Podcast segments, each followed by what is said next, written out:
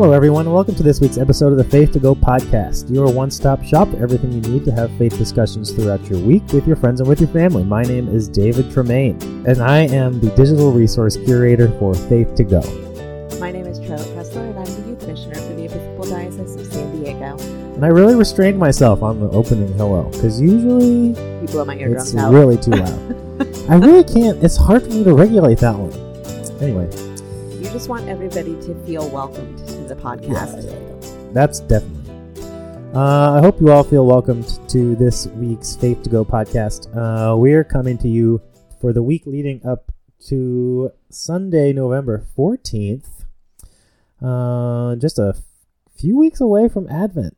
Uh, so we're getting down to the, the big the end of the propers. Uh, we're talking about this Sunday, proper 28, the gospel from Mark chapter 13. Uh, and we thank you all for being here uh, for this gospel discussion, uh, where we check in with one another about uh, the themes from this gospel, Mhm. help you feel equipped to think about it, reflect on it, talk about it with your family, with your friends, wherever it might come up in your week. So, but before we get to our gospel discussion, we always like to check in with one another or with a guest when we have a guest about where we saw God this past week. So, Charlotte, you told me that you have a God sighting, I do. yeah, or feeling. So, would you share where you saw God this past week? Absolutely. So, in the last few days, because as you know, David and I record this podcast a little bit before you hear it, but in the last few days at Christ Church in Coronado, we have been observing the Triduum of All Hallows Eve and All Saints and All Souls. And it was really actually it's it's the three of them together for me this year that is my God sighting. So on Monday evening, we had an All Saints Day service out in the courtyard. And you know how sometimes things go really well and then other times they don't? I do know this. Yes. Yes, I've experienced this. Uh huh. So on that evening, things maybe were a little windy in our outside service that had a screen set up for a slideshow of the faithful departed that was going to play in it. And the screen fell over not one, not two, not three, but five times. five times. I'm glad you skipped four. Uh huh. and most of those, actually, all of those were leading up to the service. None of them were during the service. So we were able to have the beautiful liturgical action of one of our congregants walking up behind the screen to hold it in place when we put it back up for the slideshow so it wouldn't blow over. And under the altar was filled with candles that the youth group had poured um, intentionally at youth group the week before in honor of the saints, both in their lives and um, in the greater church, the greater communion of saints. And so those were the base light of the altar, lighting it up. And that space, that holy space, felt very thin. Um, the presence of God and of all of those that have gone before us was there. But it was followed immediately last night um, by an All Souls Day offering at Christ Church and a Dia de los Muertos altar that had been created by the children of Christ Church Day School. And so people had the opportunity to come and visit the altar. And then they also had an opportunity to go and light a candle and carry it into the memorial garden and place it on the altar that is in the memorial garden there. And during that time space, that really informal gathering space, I watched people coming together in community that was such a visible presence of God's love because they were together. The altar had not just day school ancestors on it, but also the congregation had submitted pictures to be placed there as well at Christ Church. And so it was congregants and families telling each other the stories of all of the people that had gone before them. It was people hugging each other who had experienced loss this year. It was the aid in lighting candles and carefully carrying it back to the altar to place it there. And after everything was said and done, at the end, when I was just there by myself and standing in that place, we had left all the candles on the altar and let them burn out on the overnight because they were in glass containers. And that quiet space to be with God was God's presence for me this Mhm. week. Mm-hmm. In the silence. Mm-hmm. So cool. And I'm I'm guessing a lot of people probably uh, observed some or all of this triduum these three days. So we would love to hear uh, how everyone else experienced that. Maybe on maybe Halloween, maybe an All Hallows Eve, something uh, Mhm. with your church community or any other community, maybe an All Saints or an All Souls on the first and the second. Um, or maybe this upcoming Sunday, people are doing things for All Saints, which would also be appropriate. Um, so we would love to hear from you all on where you uh, experience God moving in any of those kinds of celebrations and the remembrance of people who have died that we've loved and remember. Um, and we would also love to hear uh, any of your questions or comments or stories from your week of faith discussion and reflection. Like always, you can email us, faith2go at edsd.org. You can contact us through our website, myfaith2go.org, or you can uh, direct message us or tag us on Instagram at Faith to Go, really with anything you want. Mhm. Uh, and we'll share that uh, through our Instagram. We'll share it on the podcast. We also would love to hear from you through our uh, Faith to Go survey that we're doing to get some feedback from you all on how you use Faith to Go, what you would like to see us uh, bring to Faith to Go in terms of offerings and resources for you, uh, and what your community is, you know, offering in terms of this kind of at home, on the go um, resource um, support for you and your family and your community. So we'd love to hear from you. You can find a link to that survey. You can do it in like five minutes Mhm. on your phone, uh, on your computer. You can find it in the description to this podcast episode. So if you just scroll down and see the whole description, there's a link in there. You can click that and it'll take you right to the survey. Uh, and uh, we'll also put it uh, as the bio in our Instagram profile. So you can find the link in bio, which is a very cool thing to do. Yes, We know from hip. market research. Mhm. I mean, because we just know. Um, so, with all that said, we will get to our conversation about the gospel for this upcoming Sunday, November 14th, proper 28, from Mark chapter 13, verses 1 through 8. Charlotte's going to read it, and then we'll each discuss, discuss a point that we uh, saw in the gospel this week. As Jesus came out of the temple, one of his disciples said to him, Look, teacher, what large stones and what large buildings. Then Jesus asked him, Do you see these great buildings? Not one stone will be left here upon another, all will be thrown down. When he was sitting on the Mount of Olives opposite the temple, Peter, James, John, and Andrew asked him privately, Tell us when will this be, and what will be the sign that all these things are about to be accomplished? Then Jesus began to say to them, Be aware, beware that no one leads you astray. Many will come in my name and say, I am he, but they will lead many astray. When you hear of wars and rumors of wars, do not be alarmed. This must take place. But the end is still to come. For nation will rise against nation, and kingdom against kingdom. There will be earthquakes in various places, there will be famines. This is but the beginning of the birth pangs. All right. Jesus. Getting uh, intense here in Jerusalem.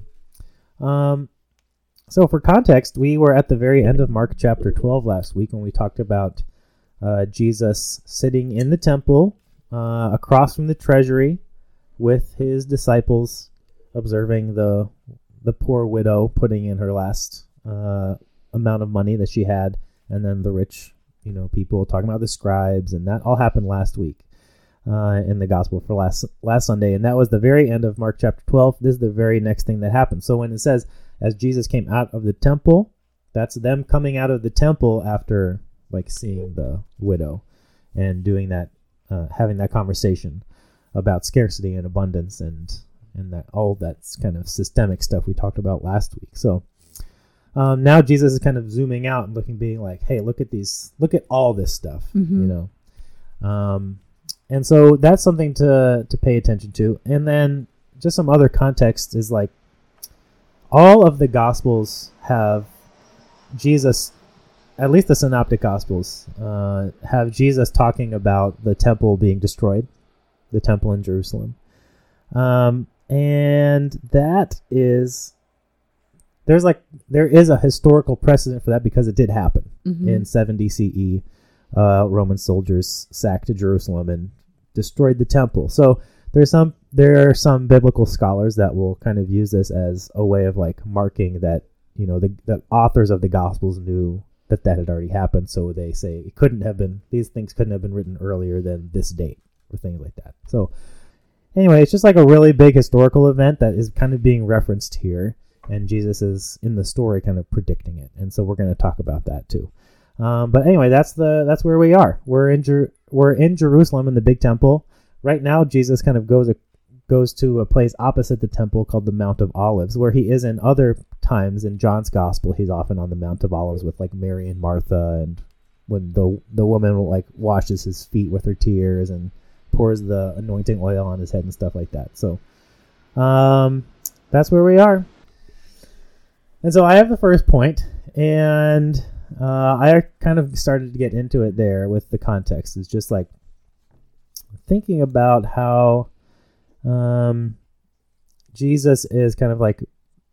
I just I love kind of the contrast between these two stories from last week and this week. That Jesus is highlighting this like one individual in in particular person to looking at this one person that and their story kind of highlights larger systemic issues that he's seeing mm-hmm. Um, in terms of like the wealth and how the institution of of his religious tradition is like is failing to take care of people and it's favoring the rich people and it's just like cre- like re uh, enforcing this kind of gap in wealth that he knows is a problem because people are being hurt. Uh, and so he's kind of then like kind of takes a, another step back and the disciples after seeing this are like whoa jesus look at these huge stones. It's amazing. Um because maybe this is the first time i don't know maybe this is the first time they'd been there. Mm-hmm. who knows? You know it's like you were everyone was expected to like take a pilgrimage to jerusalem every year at least for the passover but that doesn't mean that these people could do it because these are not wealthy people you know. Very often these these this group of people might need to stay home observe the passover in their own local setting and not be able to get there. So they're amazed by the like the enormity of this structure. And jesus is like even like this giant thing this thing's gonna get torn down. Like and i just i love that idea that jesus is saying jesus is like walks away from this experience of seeing how this big thing is failing this person. And he says like this this big thing this big immovable object this thing that that feels like it could never change. It could it's like too big to fail mm-hmm. almost. He's like even this thing is going to fall down. And so they're like, "Wow, how I mean, how are we going to we know how are we going to know that this is about to happen?" And and his answer is like it seems like these kind of like predictions of all these terrible things. There's war, there'll be wars and rumors of wars and uh, nation will rise against nation, kingdom against kingdom. There will be earthquakes. There will be famines.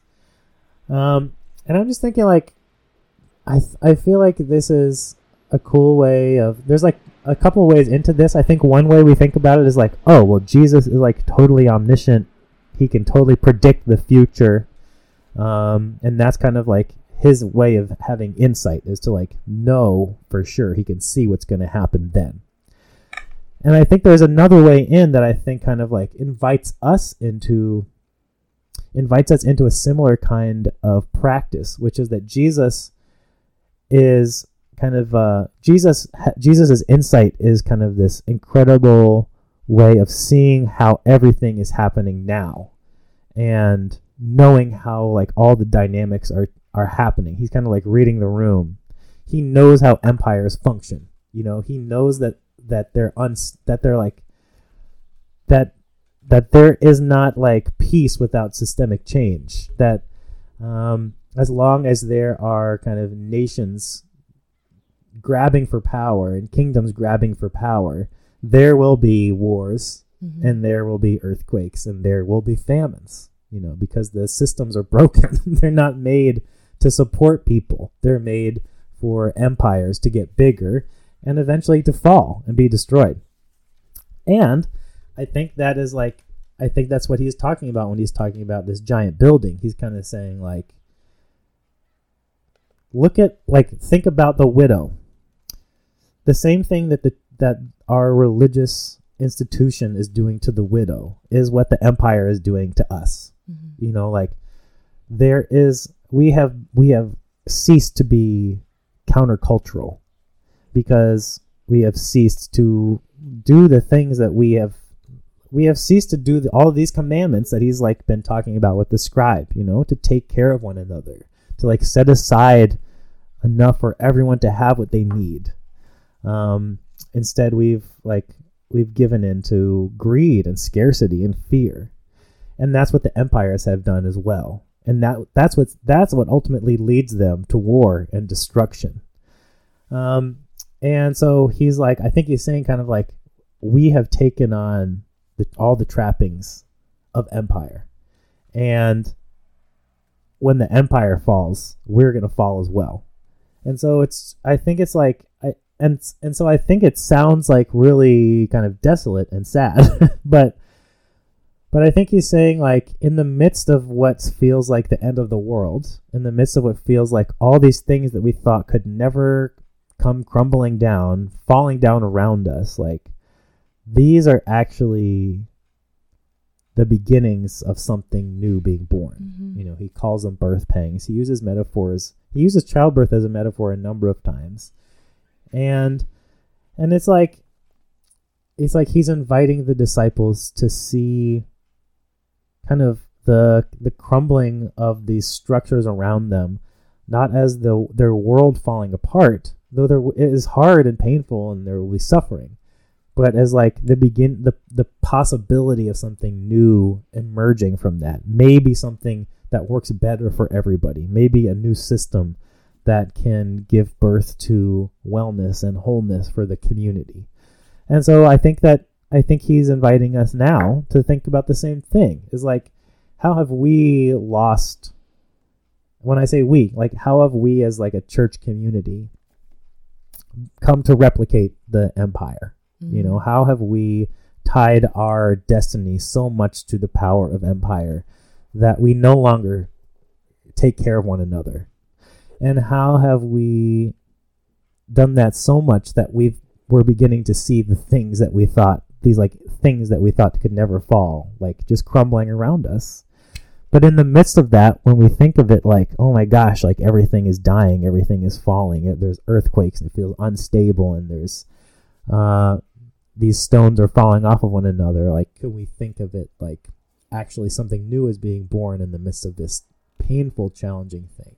And so it's kind of like reframing, reframing the problem and bringing in some hope to be like, yeah, this is painful. The things we thought would always be there are not necessarily always going to be there, but but that means that's like God is doing something new in the midst of that, and uh, and so just instead of being like, I know how this is going to turn out, like trying to predict the future, can we take part in kind of Jesus's omniscience and be like, actually, what I'm, I'm, what we're doing is like seeing what is true right now as clearly as possible, and recognizing how the different parts are fitting together and moving, and seeing what our next move is, you know, and not necessarily knowing how it's going to end, but like being able to walk along in the process of that of that birth of newness in the midst of anxiety and fear. So, yeah. Well, and David, it's funny because it so logically leads to my point, and that because what you're talking about is how we view and how we go through this process and realizing what it what it is that is actually happening, maybe in a new way. But what I want to talk about today is actually that God is with us in all of it um, because that's the part that stood out to me in the gospel this week is that we have Peter, James, John, and Andrew who pull Jesus aside and they want the inside scoop, right? Like I think we've all done this when we have a relationship with someone and some we feel like something scary is about to happen. We'll go to a trusted person and we'll say, "Hey, did you hear about this? Do you know what's going on?" And I hear this so clearly, and yet the person they're asking is Jesus. So re- they're really asking the person that they know knows what's going on.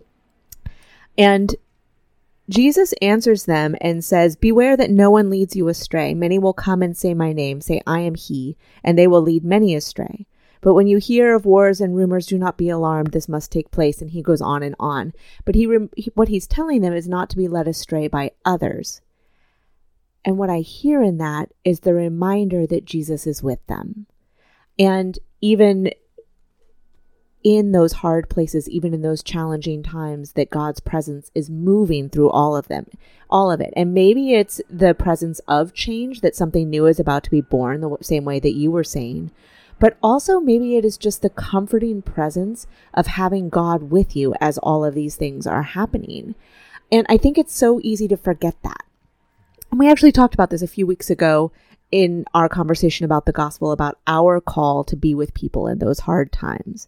And that certainly is true. And we have the opportunity to provide God's presence to each other. But we also have the opportunity to notice God with us. In those moments when life feels overwhelming, like everything is falling apart, that the giant stones are crumbling around us, that there is famine everywhere, in those moments, there's that opportunity to get quiet and to notice God in them too. And to notice God in the change, but also in the comfort of taking that deep breath and taking some time to pray and to realize that you're not alone on that journey, that God is with you, even in those very, very tumultuous times. And I was thinking specifically about a couple of children that I've been in contact with lately who, just as every child does, got overwhelmed by life, right? And sometimes as adults we don't show it as much. Children it they wear it all over themselves right? I, i'm sure that george never has a meltdown. No, he's fine all the time. all the time right? Maybe not this morning he had a meltdown. But every child everywhere does. And and some of that some of that is that they haven't learned yet to regulate their emotions. But also some of it is that they haven't hardened themselves to feeling all of their emotions Mm-hmm. because that's what we do as adults. It's not acceptable for us to be our full raw selves in the emotions that we are, but children are. And oftentimes you cannot fix the emotional tidal wave that has struck a child. Mm. They just have to be in it for a little bit until they're ready to be calm and and to go into the next thing. Mm. And what are what are our options then as adults? Do we yell at them? Do we run away from them or are we able to sit with them in that moment of overwhelm and be a visible presence of God's love in that overwhelming time? Mhm. It's a gift when we can do that to the child. It's also a gift for ourselves when we can do that with a child. And yet I know because we're human that we can't always do that, Mhm. right? Like it's impossible to be that calm and loving presence all the time. I, I wish I wish I knew a person that was that person. But I think that each of us can both play that role and walk away from that role at any given moment in our lives. But where we're human and we can't always do it, God always can. And so the more often we can name to each other the opportunity to notice God in those challenging moments, then we create space and learning for us to be able to notice it ourselves. Because others may remind us sometimes, but what we really need is that ability to remind ourselves that in this moment when the emotion has crashed upon me and it is a tidal weight of awfulness and I don't feel like I can do it anymore, can I get to that quiet place within me where I know that even in this moment that God is present and not be led astray, not just by false prophets, which is named here in this gospel, but also by just the hardness of the world. Yeah, and I love that. And I think that um, it's kind of it kind of frames in an in a new in an interesting way, like what the difference is between G, like Jesus and a right like a false leader or false prophet, like you're talking about. Because it seems like what he's saying is we beware of people that are like, I am the answer. Mm-hmm. I've got the answer. I will save you. I know what to do exactly. You Mhm. know. And what Jesus Jesus never really does that. Jesus is kind of just like facilitating kind of like an ongoing open-ended process, asking questions, like wondering with people in like critiquing and challenging the system, but not by saying like if you just did it this way it would be better. But he tells stories about like different ways of doing it, you know, so he's like he's not trying to figure it out. He's he's not trying to tell them what they're supposed to do. He's trying to like be present along the journey. Yeah. And so he's like, beware of the people that say, just follow me, I'll get you where you need to go. Instead, he's saying, like, be with one another. Know that I am with you along the way. Be aware of what's happening. Like going back to my point, be Yeah. see what's really going on, and then respond.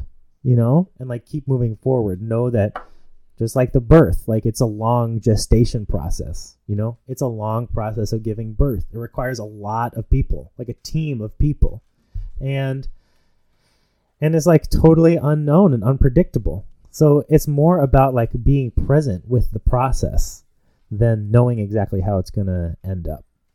And i think that's kind of the invitation uh, yeah. from him.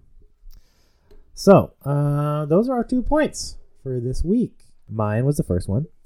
And uh, it was about this idea of Jesus kind of seeing all the things that are happening now and kind of having an idea of how they're all gonna uh, play out in into the future without a clear outcome, um, but kind of trying to provide hope when we see things we thought were permanent kind of falling away or recognizing how we've kind of like tied our destiny um, to oppressive systems and institutions and how we can kind of de-link uh, from those things and move in a new direction. And Charlotte's was the second point, uh, and similar, kind of leading from that, thinking like, and when we do that, uh, the hope that Jesus gives to us is that He is with us in those moments. Mm-hmm. God is with us along that journey, and to be be aware of and beware of um, those voices that say that they have the answer mm-hmm. rather than uh, the ones that are willing to kind of be open along the way. Mm-hmm. And so Jesus is all about that kind of openness and uncertainty and open ended kind of growth leading to something new. So, if you have a third point for this week's gospel, we'd love to hear from you. If you have a question or a comment or a story from your week of faith discussion or reflection, we'd love to hear from you. You can email us, faith2go at edsd.org. You can contact us through our website, myfaith2go.org, or you can tag us or direct message us on Instagram at Faith2Go. We'd also love to hear your feedback about Faith2Go, your ideas for the future, the ways you use Faith2Go, what your congregation does in terms of at home, on the go kind of resources. We'd love to hear from you. You can take our feedback survey. Uh, you can find a link to that in the description for the podcast for this episode, or in the link, uh, a link in our bio on Instagram uh, please take it. It takes like five minutes, and we'd love to hear uh, all of your ideas and your thoughts. We'll be back next week for proper 29 for the Sunday, uh, the week leading up to Sunday, November 21st. We say goodbye. Goodbye, goodbye everybody. everybody.